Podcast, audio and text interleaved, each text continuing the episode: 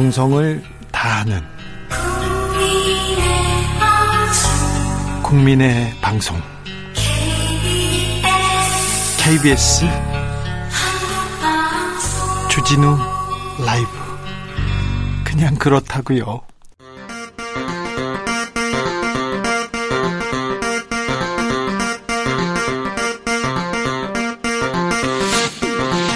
주진우 라이브.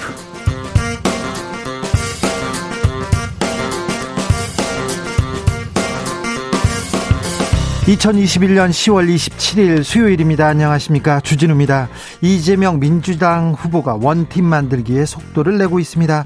이낙연 그리고 정세균에 이어서 추미애를 만나서 손을 잡았습니다. 국민의힘 경선은 더 치열해지고 있는데요. 이재명을 누가 이길 수 있을까? 홍준표 후보 지지율 상승세가 예사롭지 않습니다. 윤석열 후보는 홍준표 저격수 하태경 의원을 영입했습니다. 대선으로 가는 길 이재명 캠프 수행실장 김남국 의원, 그리고 홍준표 캠프 여명 대변인과 들여다보겠습니다.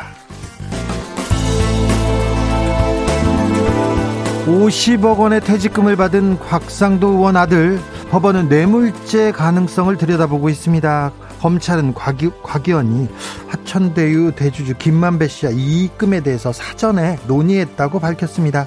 대장동 수사와 함께 대선판을 흔들고 있는 고발사주 의혹, 핵심 인물인 손준성 검사 사전 구속영장은 기각됐습니다. 윤석열 캠프는 정치 공작 폭풍 후 굴복하지 않겠다고 했는데요. 고발사주 의혹의 제보자인 조성은 씨는 이 상황 어떻게 보고 있을까요? 훅 인터뷰에서 만나보겠습니다. 문재인 대통령이 노태우 전 대통령의 별세 애도의 뜻을 전했습니다. 역사적 과오가 적지 않지만 성과도 있었다고 밝혔는데요. 정부는 노태우 씨를 국가장으로 진행하기로 했습니다. 주스에서 관련 내용 정리해 보겠습니다. 나비처럼 날아 벌처럼 쏜다. 여기는 주진우 라이브입니다.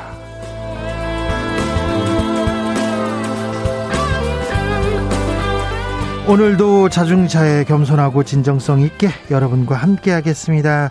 하늘은 높고 말이 살찌는지는 잘 모르겠습니다만 제 친구들은 살이 찌고 있더라고요.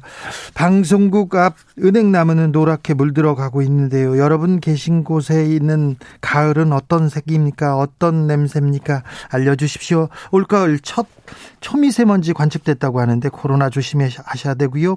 미세먼지도 조심하셔야 됩니다. 일교차 크니까 감기도 조심하시고요. 조심조심 하시고 주진우 라이브와 함께해 주십시오. 가을 하늘, 가을 풍경 알려주십시오. 샵 9730, 짧은 문자 50원, 긴 문자는 100원이고요. 콩으로 보내시면 무료입니다. 그럼 주진우 라이브 시작하겠습니다.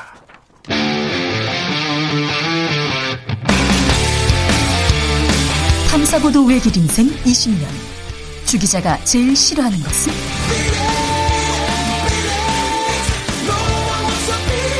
이 세상에서 비리와 부리가 사라지는 그날까지, 오늘도 흔들림 없이 주진우 라이브와 함께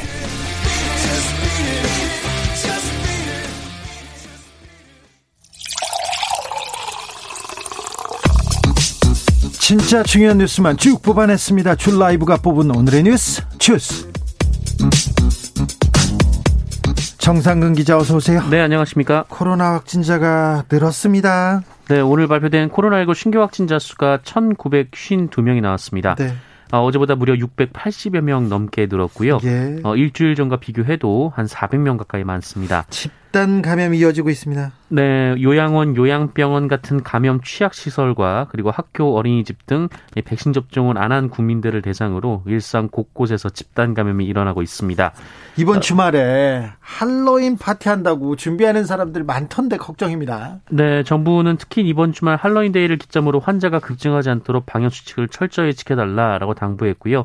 또 일상회복의 안정적 이행을 위해서는 이 방역의 긴장감을 높여야 할 때다라고 강조했습니다. 그렇습니다. 그러면서 다음 달부터 일상 회복이 시작된다고 하더라도 이 개인 방역 수칙 준수 그리고 예방 접종은 여전히 중요하다고 강조했습니다. 백신 수급 걱정이다. 이대로면 3년 동안 맞아도 목표는 불가능하다 이렇게 얘기했는데 백신 수급은 원활한 것 같습니다. 네, 목표는 이미 달성했고 백신 수급도 계속 잘 이루어지고 있습니다. 특히 삼성바이오로직스가 위탁 생산에 돌입한 모더나 백신 첫 물량이 이번 주부터 국내에 공급됩니다. 이 모더나는 아스트라제네카 이후 두 번째로 우리 국민에게 접종되는 우리 국내 기업이 생산한 코로나19 백신이 됩니다. 네, 얼마나 들어옵니까? 243만 5천 회분이 들어오고요. 이 부스터샷, 그러니까 추가 접종 등에 사용될 예정입니다. 아무튼 백신 수급 걱정하지 마시고 백신 잘 맞으면 될 것 같습니다. 노태우 씨 장례를 국가장으로 치르기로 했습니다. 네, 정부가 노태우 전 대통령 장례를 국가장으로 진행하기로 결정했습니다. 김부겸 국무총리는 오늘 국무회의에서 이 국민들과 함께 고인의 업적을 기리고 예우에 만전을 기하겠다라고 밝혔습니다. 김부겸 총리는 노태우 전 대통령을 향해 국가 발전에 많은 업적을 남기셨다라면서 깊은 애도를 표하고 유가족분들에게 심심한 위로의 말씀을 드린다라고 밝혔습니다. 예. 그리고 현충원 안장 문제도 논란이 됐었는데요. 이 전직 대통령은 현충원 안장 대상입니다만 관련 법률에 따르면 내란죄를 지은 사람은 국립묘지 안장 대상에서 제외하고 있고 고인은 내란죄로 유죄 판결을 받은 바 있습니다. 네. 다만 특별 사면을 받은 경우에 대해서는 별도의 규정이 없어서 이 얘기가 나왔는데 그런데 유족들은 현충원이 아니라 이 파주 통일동산에 모시고 싶다라는 뜻을 밝혔습니다. 네. 통일동산은 노태우 대통령 재임 기간 조성된 바 있습니다. 문재인 대통령이 직접 조문가지는 않았습니다. 하지만 애도의 뜻을 전했습니다. 네, 문재인 대통령은 오늘 고 노태우 전 대통령 빈소가 마련된 서울대병원 장례식장에 조화를 보내 조의를 표했습니다. 다만 직접 조문은 정상회의 일정 등으로 인해 하지 않을 것으로 보입니다. 네. 문재인 대통령은 5.18 민주화운동 강제 진압과 12.12 군사 쿠데타 등 역사적 과오가 적지 않지만 88 올림픽의 성공적 개최, 북방정책 추진, 남북 기본합의서 채택 등의 성과도 있었다면서 고인의 명복을 빌고 유가족들에게 위로의 뜻을 전한다고 밝혔습니다. 유족들이 고인의 유언을 공개했습니다. 네, 고인은 나름대로 최선의 노력을 다했지만 그럼에도 부족한 점 및 본인의 과오들로 인해서 과오들에 대해서 깊은 용서를 바란다라는 말을 했다고 합니다. 유족들은 특히 노태우 전 대통령이 5.18 희생자에 대한 가슴 아픈 부분, 그 이후에 재임 시절 일어났던 여러 일에 대해서 본인의 책임과 과오가 있었다면 너그럽게 용서해 주기를 바랐다라고 전했습니다. 본인이 좀 사과를 했다면 얼마나 좋았을까. 본인이 5.18에 대한 진상에 대해서 진실을 말했다면 얼마나 좋았을까 하는 생각도 해봅니다. 5494님은 제가 말띠인데요. 살이 잘 찌고 있습니다. 네. 살이 잘 찌고 있다고 합니다. 5886님께서 부산에는 도로변 가로수가 물들어갑니다. 부산 중앙동입니다. 얘기하시고요. 5622님 대구는 하늘이 뿌였네요. 공기가 탁해요. 오늘 전국이 좀 탁합니다. 목도 칼칼하고요. 조심하셔야 됩니다. 김선호님 충남 아산입니다. 현충사 은행나무 단풍이 점점 물들고 있어요. 가을이 우리 곁에 머물러 있을 시간도 그리 길지 않겠지요. 그렇습니다. 가을은 금처럼 귀해서요. 네, 잘 여러분의 가을은 좋은 일만 행복한 일만 그득하시기를 기원하겠습니다. 정치권 소식으로 갑니다. 민주당 이재명 후보 어제 정세균 전 총리 만났죠. 그전에는 대통령도 만났고요. 오늘은 추미애 전 법무부 장관 만났습니다. 네, 더불어민주당 이재명 후보가 경선 경쟁자였던 추미애 전 법무부 장관과 오늘 낮 12시 여의도의 한 식당에서 만나 식사를 함께했습니다. 계속 지금 만나고 있죠? 네, 이재명 후보는 어제 정세균 전 국무총리와 만찬 회동을 했고 이어서 이 김두관 박용진 의원과도 만남 일정을 조율하고 있는 것으로 전해졌습니다. 또한 민생행보를 시작했는데요. 오늘 소상공인 자영업자들과 만나서 손실보상 하한액을 올리고 보상액을 증액해야 한다고 당이 요청했고 대통령께도 건의했다라고 밝혔습니다. 국민의힘 경선 뜨거워지고 있습니다. 홍준표 후보 지지율 심상치 않은데요. 하태경 의원은 윤석열 후보 캠프로 갔네요. 네, 하태경 의원은 오늘 윤석열 후보 캠프 공동선대위원장에 합류했습니다. 하태경 의원은 정권교체와 정치혁신 이 두 가지 과제를 모두 다 잘 해낼 후보는 윤석열뿐이다라고 주장했고요. 이 청년의 목소리를 가감없이 생생하게 전달하겠다라고 밝혔습니다. 윤석열 후보도 하태경 의원은 우리나라 개혁보수와 정치혁신을 상징한다라면서 이 정치적으로 소외된 2030 세대의 목소리를 가장 먼저 그리고 진정성 있게 경청했다라고 주장했습니다. 고발 사주 의혹의 핵심 손준성 검사 구속영장은 기각됐습니다. 네, 고위공직자 범죄수사처의 1호 구속영장은 기각으로 결론이 났습니다.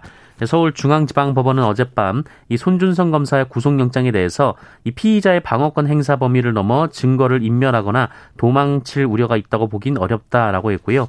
향후 수사에 성실히 임하겠다고 한 만큼 구속의 필요성이 부족하다라고 결정했습니다. 공수처가 난감한 상황이 됐는데요. 네. 직후에 기자들에게 입장문을 보내서 아쉽지만 법원의 판단을 존중한다라고 했고, 이 손준성 검사에 대한 조사와 증거 봉황을 거쳐서 구속영장 재청구 여부를 판단하겠다라고 밝혔습니다. 공수처의 수사 속도 그리고 수사 방향, 수사 절차 조금 부족한 것 같습니다. 수사 의지가 있는지, 공수처가 능력이 있는지 의심스럽다는 분들도 많습니다. 공수처가 능력을 보여줘야 됩니다. 윤석열 후보가 입장을 밝혔어요. 구속영장 기각에 대해서. 네, 윤석열 후보는 구속영장 청구 자체가 정치 공작의 일환이다라고 주장했고요. 공수처가 아니라 공작처라고 주장했습니다. 그러면서 야당의 가장 유력한 대선 후보에게 상처를 입혀서 이재명 후보를 당선시키겠다는 치졸한 수작이라고 했고요. 또 대장동 수사를 진행 중인 검찰에 대해서도 공수처와 함께 정치 공작 복식조다 이렇게 주장하기도 했습니다. 정치 공작이요? 아, 그리고 본인은, 윤석열 후보는 이 고발 사주하고 전혀 관계가 없다는데 이렇게 발끈하시는지, 조금 왜 이렇게 발끈하시죠? 민주당에서도 반응이 나왔습니까? 네, 민주당 윤호중 원내대표는 사상 초유의 국기문란 선거 게이트라는 위법의 중대성에 비춰서 매우 안타까운 일이다라며, 이 텔레그램 메시지라는 명백한 증거가 있음에도 영장이 기각된 것은 유감이다라고 말했습니다.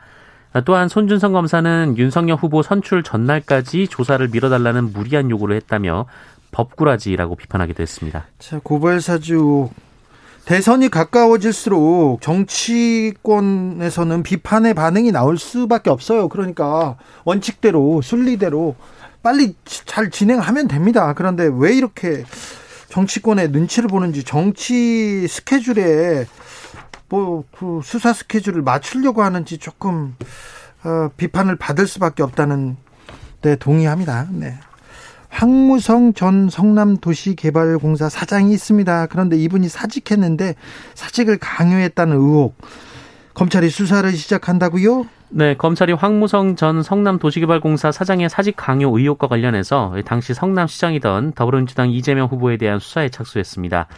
오늘 이재명 후보 등이 직권남용, 권리행사 방해 등 혐의로 고발된 사건을 서울중앙지검이 경제범죄 형사부에 배당했다라고 밝혔습니다. 황무성 씨가 그 녹취한 내용을 국민의힘에서 공개했었죠? 네, 그렇습니다. 그때 당시 이 황무성 사장의 사퇴를 유한기 전 성남도시개발공사 개발사업본부장이 압박을 했었는데, 그러면서 정진상 당시 성남시 정책실장을 수차례 언급한 바 있습니다.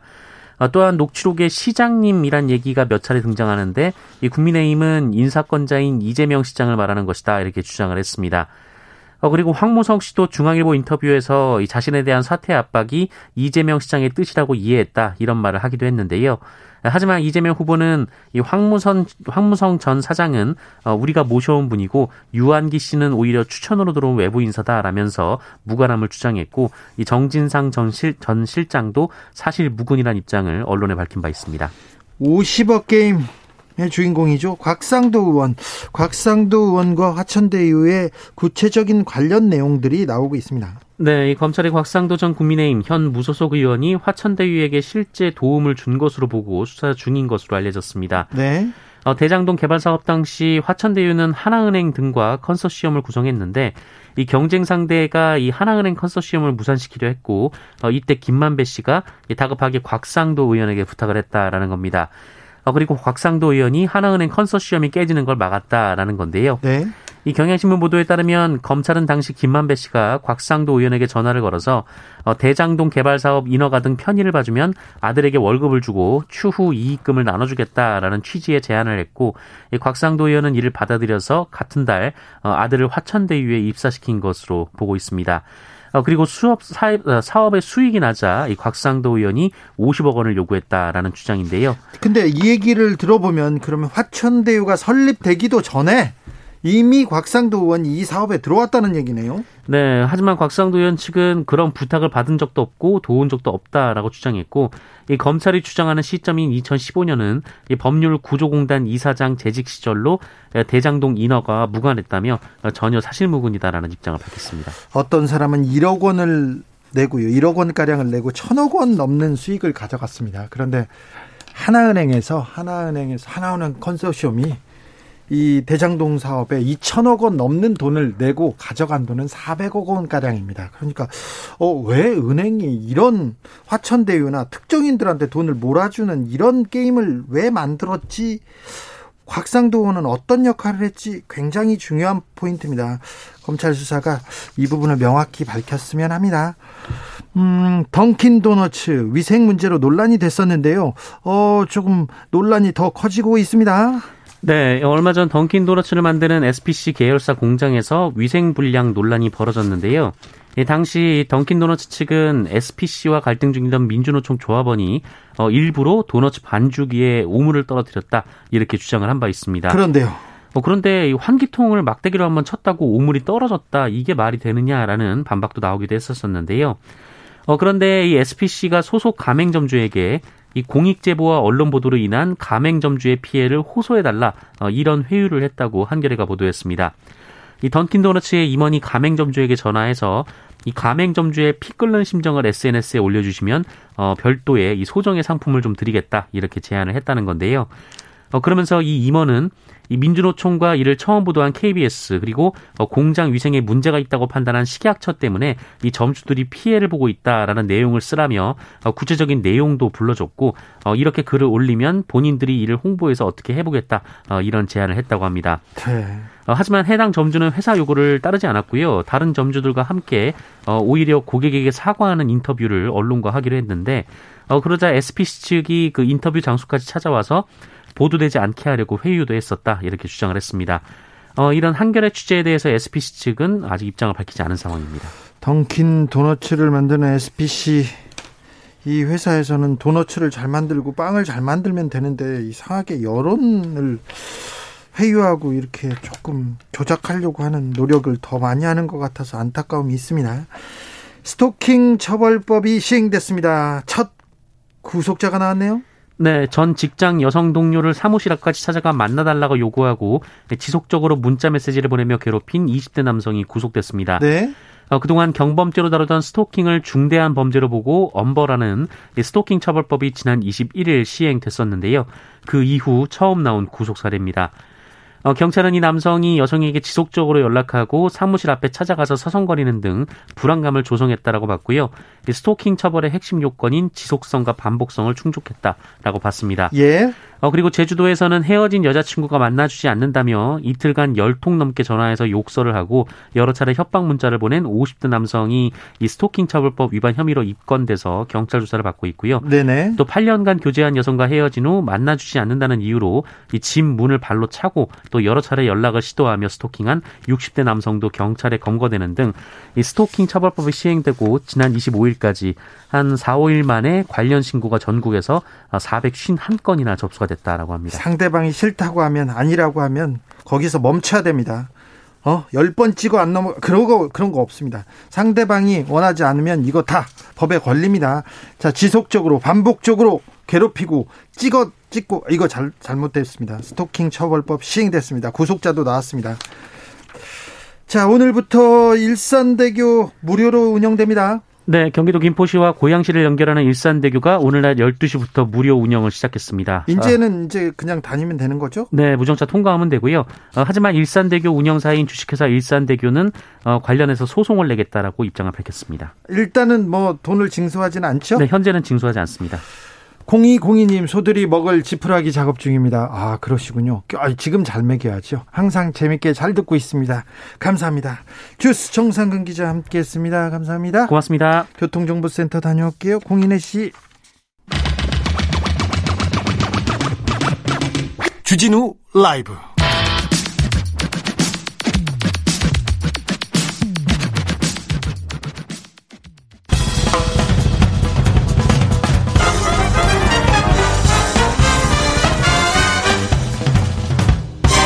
훅 인터뷰. 모두를 위한, 모두를 향한, 모두의 궁금증 훅 인터뷰. 고발 사주 의혹에 깊숙이 관여한 것으로 보이는 손준성 검사, 공수처가 사전 구속영장을 청구했는데 기각됐습니다. 고발 사주 의혹 수사는 왜 이렇게 길을 헤매고 있는지 모르겠다 이런 분들 많죠. 이 사건을 처음 제보한 조성은 올마이티 미디어 대표 모셨습니다. 안녕하세요. 네, 안녕하세요. 조성은입니다. 네, 권익위에서 오셨다고 했는데 무슨 일로 다녀오셨어요? 관련 이제 위법한 조치들이 있어 위법한 행위에 대한 조치 신청을 해서 네. 관련 조사 다녀왔고요. 네. 네. 고발 사주 의혹 이거 굉장히 중요한 사건인데. 네, 국기문란 사건이죠. 그렇죠. 그리고는 검사가 정치에 개입했고 야당 정치인하고 이렇게 관여했었는데 이 수사가 이렇게 잘 안 됩니다. 어제 손준성 검사에 대한 구속영장 기각됐습니다. 어떻게 보셨어요? 일단 굉장히 그 앞단에 이례적이었던 것이 대한변협 회장님께서 네. 회장님 명의로 네. 협회장님 명의로 굉장히 항의를 하셨다는 성명서를 네. 냈죠. 네. 왜냐하면 대검 간부 이제 검사가 현직 검사가 연루돼서 공수처 이첩을 했을 때는 네. 아무 말씀을 안 하셨었거든요. 네. 근데 이제 굉장히 인권 침해가 우려된다라고 네. 얘기를 하셨죠. 근데 그런 부분들 이후에 제가 또 이 기각 사유를 보니까 요지는 이거예요. 높은 검사님이 도주하겠어요? 잘 네. 조사받는다고 하시는데 네. 잘 하시겠죠. 네. 구속은 아닙니다. 이거였잖아요. 네네. 네. 그래서 우리나라 고위공직자가 범죄가 드러났을 때 일반 잡범이라고 하면 조금 그렇지만 일반 범죄와 달리 여기서 떵떵거릴 수 있는데 네. 도망가겠습니까? 예. 일반적으로 다 도망갈 우려는 없다고 봐야 되죠. 근데 사건의 굉장히 중대함과 사건 은폐 그리고 전 국민이 보는 앞에서 계정 폭발을 하는 등의 증거 인멸을 시도했던 것을 다 확인을 하고 있었던 사건이잖아요. 그렇죠. 그리고 조사를 받지 않고 있었어요. 네. 나와라 조사받아라. 근데 계속 미루고 있었지 않습니까? 그리고 사실 체포영장이 저는 이게 제가 공수처 갔을 때 굉장히 느꼈던 것이 굉장히 젠틀하다라는 이런 걸 느꼈거든요. 공수처 조사받을 네, 때? 네네. 근데 그러셔서 그런지 몰라도 네. 너무 그 체포영장 청구가 기각당하고 네. 또 불출석을 무단으로 했으면 긴급체포를 해도 충분했을 텐데 그렇죠. 너무 이제 그 정중하게 구속영장 청구를 하신 게 아닌가 그런 생각도 합니다. 너무 점잖합니까? 서울중앙지법에서는 구속의 필요성 그리고 상당성이 부족하다. 수사 덜 됐다고 이렇게 했어요. 수사가 덜 됐진 않았을 겁니다. 그래요? 네. 자료나 증거들은 차고 넘칩니까? 정말 저도 사실 갔을 때 놀랐던 부분들이 저희 휴대폰 안에도 그렇게 많은 양의 증거가 있었을지도 사실 저도 몰랐고요. 아, 그래요? 그 외에 사실 제가 공수처 다녀온 게 꽤 몇 주가 되는데. 몇 번이나 다녀오셨어요? 그건 알려드릴 순 없고. 그렇게 중요하지 않아요? 생각나나 내보나. 근데 와서 조사받아라, 와서 도와달라, 네. 소환하면 응하셨죠? 저는 제 일정 다른 걸 다 취소하고 갔죠. 아, 그렇죠. 네. 근데 검사는 왜 안 갑니까? 범죄자들은 일단 도망가고 싶겠죠. 아, 그렇습니까? 네. 아무튼. 증거들은 충분히 나왔을 것이다. 네. 조성은 씨한테도 증거가 이만큼 나왔는데 지금 김웅과 손준성 다른 사람한테서도 나왔을 거다. 충분하다. 충분하게. 왜냐하면 이게 공수처가 첫 수사 개시를 했던 내용들이 아니라 대검 감찰부에서도 감찰을 진행하고 네. 또 중앙지검에서도 수사를 진행해서 검사들이 관여했다고 얘기했죠. 그렇죠. 그걸 확인하고 이첩을 했던 사건이기 때문에 네. 이 부분에 대해서는 그 이후에도 충분한 자체적 수사도 하셨다고 생각을 하고요. 수사도 했고 충분히 했고 증거도 충분한데 왜 수사가 진척이 안 되죠? 이제 마지막 두 사람인 거잖아요. 한 네. 사람은 국감 때문에 못 간다. 네. 한 사람은 일단 나는 안 간다 이거였었잖아요. 네. 사실 그거를 확인하면 될 텐데. 아, 근데 저는 그런 생각도 합니다. 손준성 보냄 제가 애초부터 네. 이제 대검 감찰부에 이제 공익 신고를 했을 때에 이것은 조직적으로 할 수밖에 없는 분량과 내용들이라서 네. 이 손준성 보냄 이 검사의 한 명의 행위로 생각하지 않는다라는 네. 얘기를 사실 9월 3일부터 제가 네, 이미 말씀을 드렸었거든요. 어떻게 보면 저는 이 사건에서 손준성 보냄이 물론 굉장히 중요합니다. 중요하지만 이 사건 전체에서 얼만큼 중요한가? 저는 이 사건 전체에서는 제 녹취록에 나왔던 네. 이제 뭐 채널A 검언 유착 사건 네. 그리고 뒤에 이제 윤석열 징계 그 의결서에 나오는 그 사건과 하나로 이제 수사를 개시를 하는 게 맞다고 생각을 하거든요. 네. 네, 그래서 뭐 여기 기각을 해서 이렇게 뭐 물러선다 이게 네. 아니라 어떻게 보면 고발장은 중간 사유고 네. 어떻게 보면 첫 사건은 채널A 이제 사건부터일 수 있잖아요. 2월 13일부터 네. 이제 그 백승우, 한동훈, 네. 그다음에 이동재 이 세 분이 만나고 나서 네. 이철 대표에게 이제 뭐 협박편지 보내는 그 사건부터 차라리 전면 수사를 해서 네.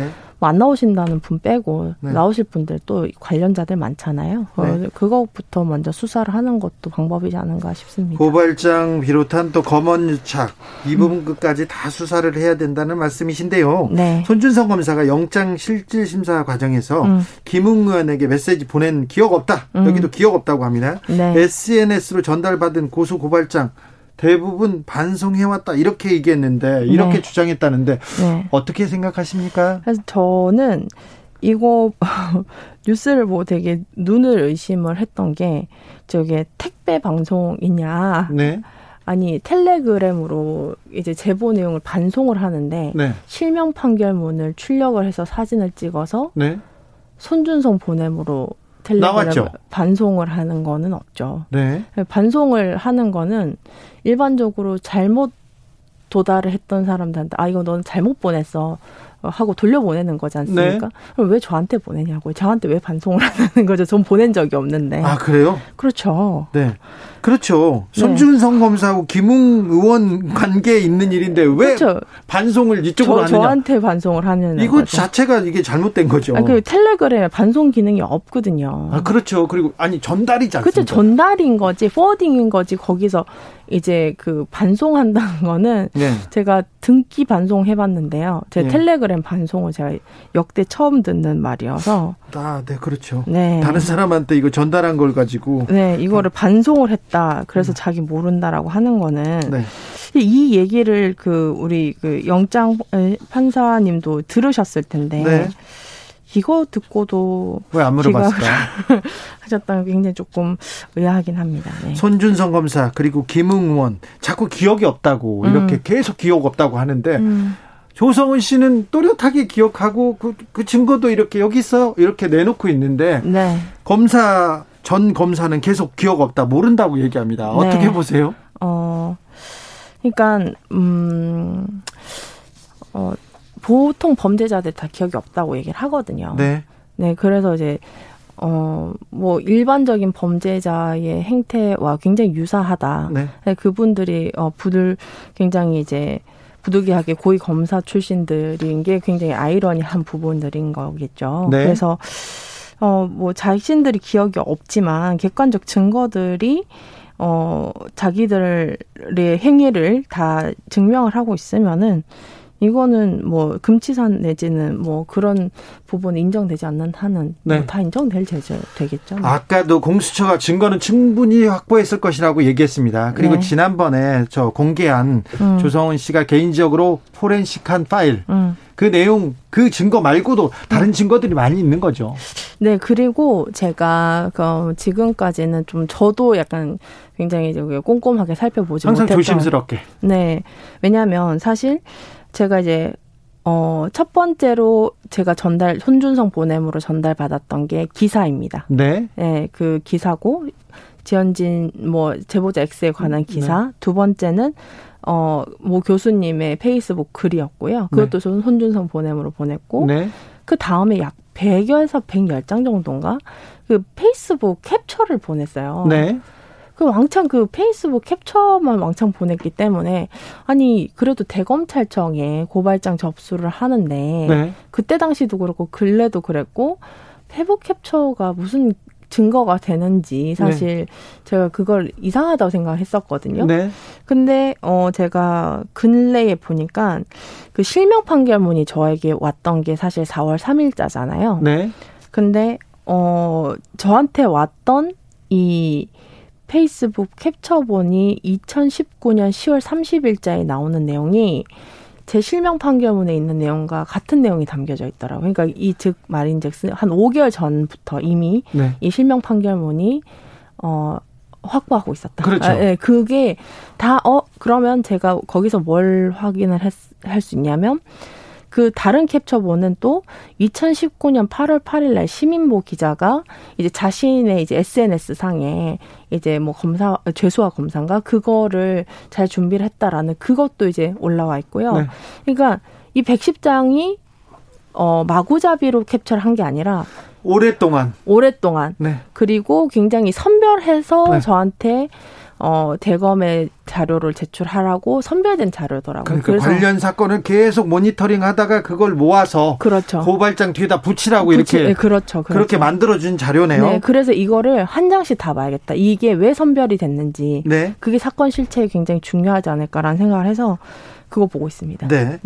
윤석열 전 검찰총장, 윤석열 후보 측에서 이렇게 입장을 냈습니다. 이거 사법부가 속보이는 정치 공작에 제동을 걸었다 이렇게 얘기하면서 치졸한 공작이다 이렇게 외치고 있는데 네, 이 비판에 대해서는 어떻게 들으셨죠? 네, 이거 굉장히 제가 흥미롭게 봤습니다. 왜냐하면 손준성 검사에 관련해서 제가 처음 이제 뭐 얘기를 했을 때 윤석열 측 내지 윤석열 캠프 내 윤석열 후보는 네. 손준성 검사는 추미애 사단이라고 그랬거든요. 그렇죠. 네. 자기하고는 관련이 없고 추미애 사단이고 추미애가 임명을 했다. 이렇게 막 해서 막 오히려 막 그렇게 공격하고 막 이랬었는데 이 손준성 검사한테 영장을 청구를 하니까 그때부터 난리가 났어요. 국민의힘 그 법사위원들 다 갑자기 이제 기자회견을 하고 그 다음에 이제 윤석열 후보는 충청도 이제 후보 토론회에서 마지막 1분을 그 손준성 영장 얘기를 하고 있더라고요. 네. 얼마나 이상한 일입니까? 그죠? 그렇죠. 자기와 전혀 관계가 없는 사람인데. 네. 그러니까 이런 태도나 이런 것들은 다 어떻게 보면 자백을 말로 하는 것뿐만 아니라 이 행위로도 할 수 있거든요. 네.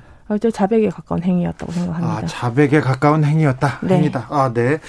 그런데 지난번 주진우 라이브 인터뷰에서도 녹취록을 이렇게 공개하면서 녹취록을 공개하기 전까지는 윤석열 후보 측에서 야, 윤석열이란 이름이 없어. 관계 없어. 이렇게 얘기하다가 녹취록이 공개됐습니다. 거기에 윤석열이란 이름이 딱 들어가니까 윤석열 캠프에서 윤석열이 고발사주에 개입하지 않았다는 결정적인 증거다 이렇게 얘기하더라고요. 요거는 어떻게 해석해야 됩니까? 저는 이제 제가 굉장히 그래서 전 성실하게 답변을 하는 편이지만 말 같지도 않은 소리에 제가 답변을 계속해야 되나 사실. 근데 이런 얘기들을 하는 것들 물론 이제 저는 증거로 다 이제 이런 주장들은 다 탄핵이 된다고 생각합니다. 네. 그리고 제가 이제 이 윤석열 총장이 4월 1일, 2일, 3일, 4일, 5일, 6일, 7일, 8일, 9일부터 이렇게 쭉 매일 같은 행적을 제가 쭉 정리를 하고 있거든요. 네. 네, 그 징계 결정문에 나온 내용입니다.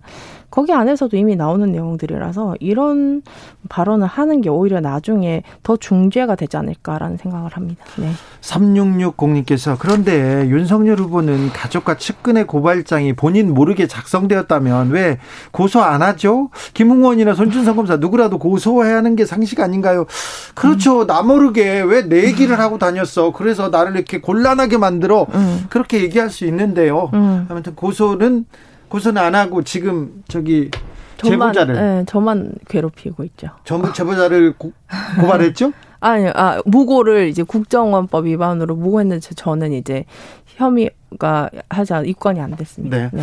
그런데 손준성 검사 구속영장 기각으로 네. 공수처 고발 사주 수사에 제동이 걸렸다. 조금 어려워졌다. 이렇게 분석하는 시각이 많습니다. 자, 녹취록 이상의 또 증거가 스모킹 거는 나올까요? 저는 전혀 이 기각으로 난항을 겪을 거라는 것은 예단이기도 하고 네. 사실 그리고 의지의 문제죠. 그치? 의지의 문제죠. 사실 고발 사주에 관련된 의혹의 증거들은 많이 나왔어요. 그리고 핵심 당사자들이 뭘 했는지도 거의 나왔는데 네. 수사가 진척이 안 되지 않습니까? 근데 저는 공수처의 의지는 분명하다고 생각합니다. 왜냐하면 이게 직권남용죄여야지 이제 공수처의 죄이기도 하잖아요. 네. 근데 그 직권남용이라는 것은 지시에 관련한 이 입증을 해야 되기 때문에 네. 이 위에서 밑으로가 탑다운이 아니라 다운 투 탑, 그러니까 이 밑에서부터 수사를 해 올라와야 되기 때문에 네. 분명 우리보다 더 많은 시간이 필요는 했을 거예요. 그런 부분들은 이해는 하고. 그렇지만, 이 국감을 다 기다려주고, 이렇게 긴급 체포하지 않고, 오히려 구속영장 청구로 이렇게 정중하게 대해준 것은 저는 굉장히 부당했다라는 생각을 합니다. 네. 네. 그래서, 이런 거에 기각이 됐다고 수사가 난항을 겪으면, 공수처는 앞으로 더 큰 중죄에 대한, 더 큰, 네. 죄에 대한 그 입증이 어렵겠죠. 그렇죠. 공수처 출범 의미를 좀 되새겨서 본연의 역할을 좀 잘 해주셔야 됩니다. 공수처도 좀 잘 나서 주십시오. 그런데요, 재밌는 게 고발 사주옥이 탁 터졌을 때 김웅 의원도 그렇고 국민의힘도 철저하게 수사라 이렇게 외쳤어요. 그렇죠. 그런데 김웅 의원이 수사에 응하지는 않습니다. 그렇죠. 어떻게 보세요? 아니 기억도 안 나고 자기 목소리를 제가 열심히 준비해서 1시간짜리 프로그램 안에서 들려드렸잖아요. 네. 이것도 기억이 안 나고 이것도 이제 조작이 됐고 뭐 그런 얘기를 하시는 걸 보면 네. 사실 다른 의미로 멘붕이 오신 거 아닌가. 그러니까 심리적인 압박이 극단에 네. 치달았을 때 나올 네. 수 있는 행동이라고 생각을 하거든요. 그래서 그 심리 상태가 굉장히 위험한 것 같다라는 이제 조금 걱정도 됩니다. 아, 그래요? 네. 공익 제보자인데 본인 걱정해야 되는데 왜 지금 김웅 의원을 걱정하고 계세요? 아니 저는 괜찮으시죠? 저는 사실 저의 가장 큰 방어 방법은 이것을 정면으로 수사 협조와 이 사건을 드러내는 것이 저의 가장 적극적인 방어 방법이라고 제가 여기 주진우 라이브 저번 인터뷰에서도 말씀을 네. 드렸고 예. 끝까지 밝힐 거라고 제가 말씀을 네. 드렸지 않습니까? 진실을 향해서. 네. 그래서 그 과정 중에 있어서 저는 차분하게 하는 거 별로 그렇게 감정적이지 않아요. 고발 사주 의혹 앞으로는 어떻게 흘러갑니까? 좀 알려주세요. 저는 이제 제가 PD수첩에서 그 방송을 준비했던 이유가 있습니다. 그거를 직관적으로 국민이 들었을 때 어떤 판단 내리실지. 네. 그건 굉장히 중요한 어떤 전환점이 됐을 거예요. 그래서 이것들을 11월 4일 전까지, 경선 전까지 어떤 선거나, 야당이 어떤 대선 후보가 되면 이 사건을 수사하기가 어려울 거다? 네. 그렇다면 공수처는 없었어야죠. 네. 그래서 공수처 같은 경우에는 절대로 비난을 두려워해서는 안 된다고 생각하고, 그리고 이미 사건 자체가 이 대검찰청의 이 중립 의무를 위반하고 네. 선거 개입 사건이거든요. 네. 이미 정치적 사건입니다. 네. 그래서 그 지위 고하를 전혀 상관하지 말고, 네. 일정도 어떻게 보면 상관하지 말고, 네. 그냥 수사만 정확하게 해서 어떻게 보면 이제는 대중들에게도 네. 정확하게 설명을 해주실 필요도 있지 않을까. 진실을 밝혀야죠. 네, 네, 알겠습니다. 그걸 바랍니다. 네. 네. 박지원 원장하고 이제 밥 먹고 그러진 않죠? 언젠가는. 일이 네. 끝나고. 네. 또 전화하고 그러진 않죠?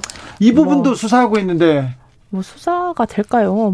이거 건이 있어야지 수사를 하겠죠. 밥 먹은 거 가지고 수사한다지 않습니까? 그러니까 그럼 이분들은 밥을 먹고 했지 않을까요? 아, 그럴까요? 네. 지금까지 공익제보자 조성은 올마이티 미디어 대표였습니다. 말씀 감사합니다. 네, 감사합니다.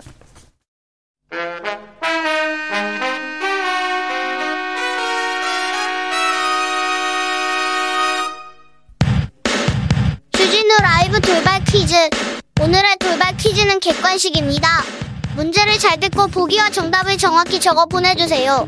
유명 패스트푸드 업체에서 때 아닌 이것 때란이 불거졌습니다.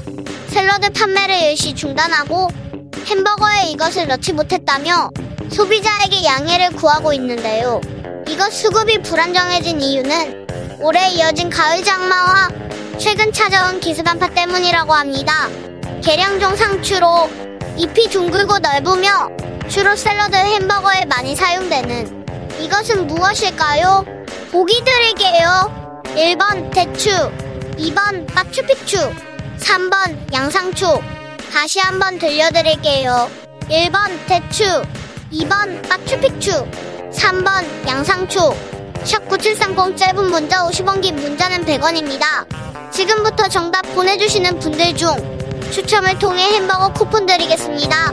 주진우 라이브 돌발 퀴즈, 내일 또 만나요.